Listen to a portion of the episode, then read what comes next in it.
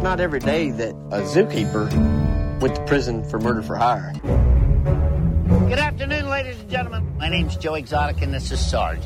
He was like a mythical character who owned twelve hundred tigers and lions and bears. Come here, love me. But Carole Baskin keeps saying, I can't have these tigers. If he ever had an enemy in his life, it was Carole Baskin.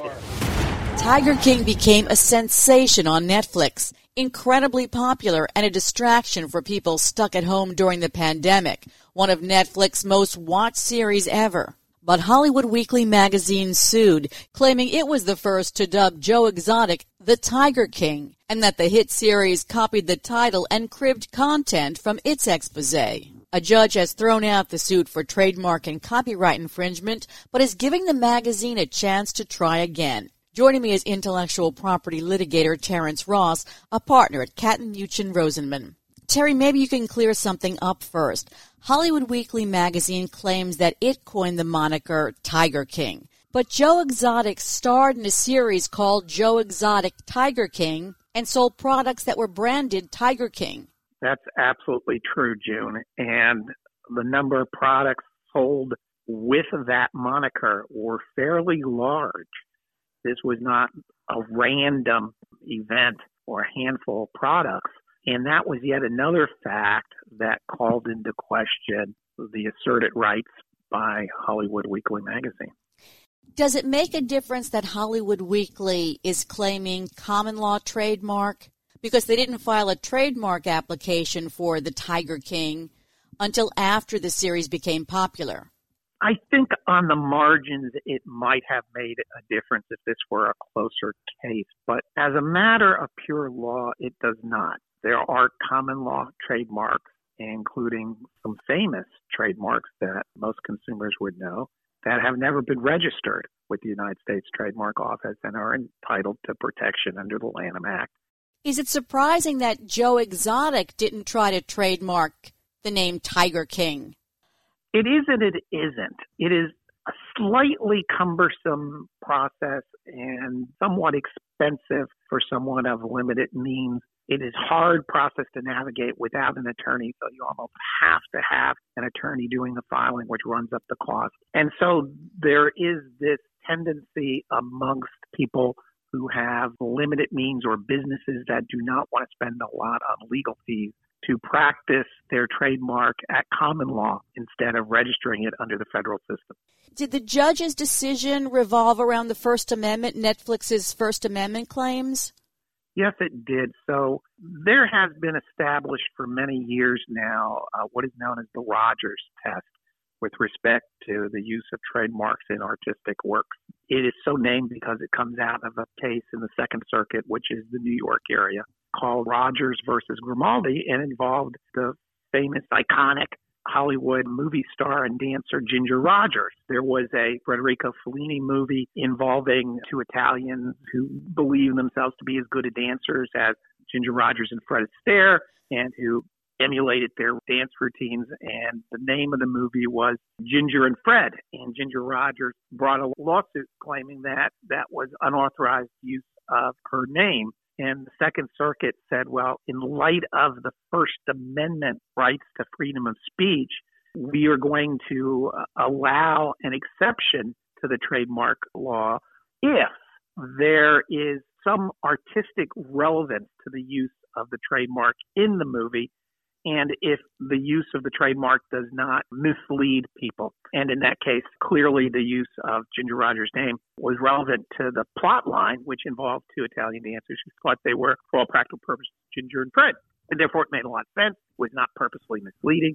And so the Second Circuit created this exception to the trademark laws. It fundamentally reflects the tension between First Amendment freedom of speech and federal trademark laws, which in effect say you can't use certain words. There has to be, with respect to artistic works, even reality television shows, a certain amount of give in the joint to allow the use of trademarks in these artistic works so as not to chill freedom of speech. So explain the judge's analysis as to why Netflix's First Amendment claims under the Rogers test were successful. The key trademark at issue was the Tiger King. And this was a reality television show that followed the lives of Joe Exotic and the people around him, including possibly a murder, and was a very popular show while it ran. And the court said, look, the use of the phrase Tiger King clearly is relevant to the show because it is about Joe Exotic, the Tiger King. And therefore, it meets the first part of the Rogers test. With respect to the second part, the use of the term Tiger King in no way misleads viewers into watching the show under some sort of false pretenses because the show is about Joe Exotic, the Tiger King. And therefore, it passed the second part of the Rogers test and qualified under the special exemption to the trademark law. I'm a Barbie girl in the Barbie world. Life in plastic, it's fantastic. Terry, that song keeps playing in my head because the judge made a few references to a case involving Barbie. Is that the song he was talking about? That is the song that he is talking about, and is another famous case in the Ninth Circuit that involved a trademark revolving around the Barbie mark that Mattel owns. Although, yes, the court did rely upon it, it is clear that the core basis for dismissing Hollywood Weekly Magazine's trademark lawsuit was Rogers test. There was a claim by Hollywood Weekly Magazine that documentaries weren't entitled to First Amendment protection. The argument went something like this on the part of Hollywood Weekly Magazine, that the Rogers test should be applied to creative works, such as the original movie from which the test derives, Ginger and Fred, which is a fictional work, and that documentaries are by nature not fictional. They are fact-based and therefore should not be entitled to the same protection as works of fiction. And the court had very little trouble disposing of that argument. The First Amendment does protect both fact-based expression and non-fact-based expression. The term used in the Rogers versus Grimaldi case was artistic work. And regardless of what you and I may think of reality-based television, it would clearly be considered an artistic work, although based largely on facts. But the First Amendment protects the expression of facts as well as fiction. And therefore, the court held that the Rogers exemption should apply in this instance. Was the copyright claim separate? The copyright claim was a separate cause of action.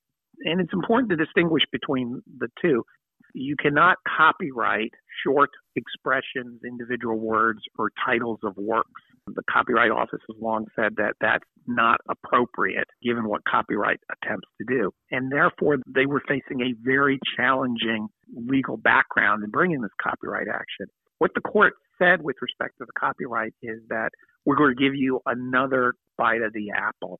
We're going to allow you to amend the complaint only with respect to the copyright cause of action to clarify for the court certain elements of the purported copyright cause of action, such as exactly what is the copyright in, what are the parts of those articles that were published in the Hollywood Weekly Magazine that you were claiming were copyrighted and the copyrights were infringed here. In other words, we need some specificity as to what you say the infringement is all about. And the court expressed some doubt as to whether it was possible to bring a copyright cause of action here since the reality television show didn't really follow the articles that had been published. It followed the day-to-day lives that were going forward in time that were after the publication of these magazine articles. But the court said, we're going to give you another chance to get more specific and we'll look at it again. As the court assumed, Netflix would bring another motion to dismiss. Just to clarify, the trademark cause of action is dead, but Hollywood Weekly has a chance to amend as far as the copyright cause of action. That is correct. The okay. court said, we don't see any way on the trademark causes of action that you could amend in order to plead something that was not exempted by the Rogers test. And we should point out that the plaintiff had already had one opportunity to amend the complaint with respect to all causes of action. Now was getting a second chance to amend the complaint with respect to just the copyright clauses of action. Fascinating as always. Thanks so much, Terry. That's intellectual property litigator Terence Ross, a partner at Katten Muchin Rosenman. And the Tiger King is back in court again. Joe Exotic is suing the Justice Department over the Trump administration's rejection of his pardon request. He claims the denial is not valid because his request was not presented directly to President Trump. Exotic says his pardon application was rejected by the acting pardon attorney two days after it was filed in September, and he wants the court to compel her office to present the pardon to Trump himself. The Justice Department has not commented on the lawsuit. Exotic is serving a twenty-two year prison sentence for trying to hire a hitman to kill his rival on Tiger King, Carole Baskin. And that's it for this edition of the Bloomberg Law Show.